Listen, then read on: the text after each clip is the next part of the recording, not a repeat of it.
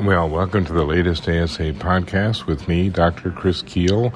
Another exciting Road Warrior version. I'm sitting in a hotel lobby in Washington, D.C., so if you hear weird noises, it might be me, but probably not. so, the question of the week is what's going on with Amazon?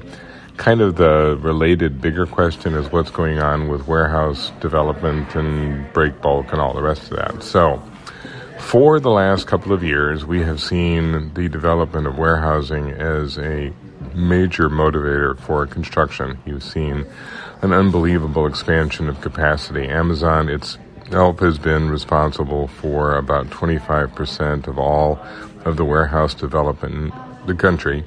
They have started to slow down just a little, not enough to be really alarming. They've sort of reached the point where they are satisfied with current capability, but they still have a lot of projects that are keyed up and ready to undergo more expansion if there's desire. You know, what they're really watching at the moment is two things. They're paying attention to the consumer behavior, whether or not we are still committed to doing a lot of online shopping or if we're starting to drift back to brick and mortar there's some indication that particularly the millennials and Gen Z are going back to in person shopping. The boomers are still kind of mixed. Um, they do a little bit of both. The Gen Xers and sort of the older millennials are still the ones that are driving a lot of the activity as far as online is concerned.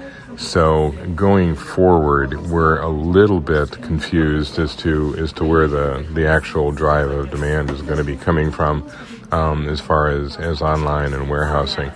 But it's not a, a serious concern at this stage. Amazon has still got an awful lot of irons in the fire. What's really driving warehouse development now is the manufacturer adding capacity for the inventory that they're holding. There's been a reaction to the supply chain crisis as more and more companies are buying more and more inventory just to make sure that they don't get caught in those supply chain inhibitions that they've been facing for the last couple of years. The manufacturer is also doing a lot of expansion because of robotics and technology, where they were perfectly happy developing business in these old cinder block, unair conditioned, not particularly modern facilities. The robots don't like it. The robots are looking at it like, oh, for goodness sake, it's dirty and it's hot and we're not going to work. So they're in the process of upgrading their facilities, much to the chagrin of the guys who've been working there for 30 years, going, Really? You couldn't upgrade for us, but you're going to upgrade for the robots? Gee, that's nice of you. But it's still driving that kind of, of construction. Amazon is also anticipating some of the big changes coming down the pike.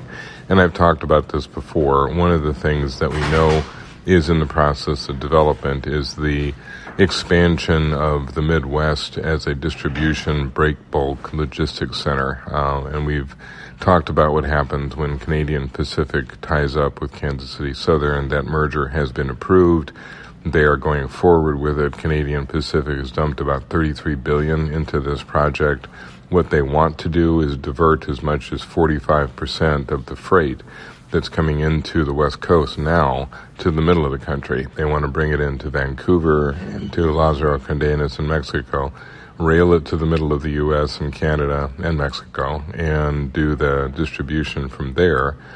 The estimate is somewhere between 800,000 and 1.7 million additional containers coming into the middle of the country per week. Given that the two biggest rail yards are Kansas City and Chicago, you kind of know where a lot of this focus is going to be.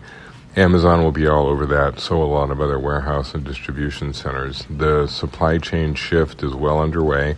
We've seen about a trillion dollars worth of reshoring activity already this year. It'll probably end up being closer to two trillion by the end of the year. And it's basically contingency planning. You know, companies are not necessarily giving up on China or other countries as far as port of origin but they just want more diversification. They don't want to be so dependent on one exporter, which has been the case for the last 10 years. So, as we look forward, this is not a sector that's in the process of decline. There's going to be more and more of this demand going forward. It's just going to be a little more diverse You're going to see a lot more individual companies gearing up on things like their warehouse capability. So, for the industry, for the ASA, this is not a sector that's getting ready to die.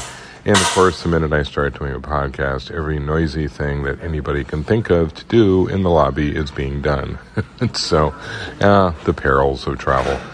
So, long story short, continue to expect manufacturing and consumer products and everybody else to continue moving down that road to more and more warehouse activity. It's not going to be quite at the breakneck pace that it's been the last year, but as more reshoring takes place, you're going to see uh, expansion in different parts of the country. The reshoring is not necessarily going to be in the same place that current production is being conducted. The fastest growing manufacturing states in the U.S. now Texas, Arizona, Oklahoma, just a lot of interest in the Southwest and the Midwest, a little less interest in the Northeast. Also, a lot of expansion going on in the Southeast. So, with that, I'm going to quit before somebody finds a way to make even more noise in the lobby, and I will talk to you next week.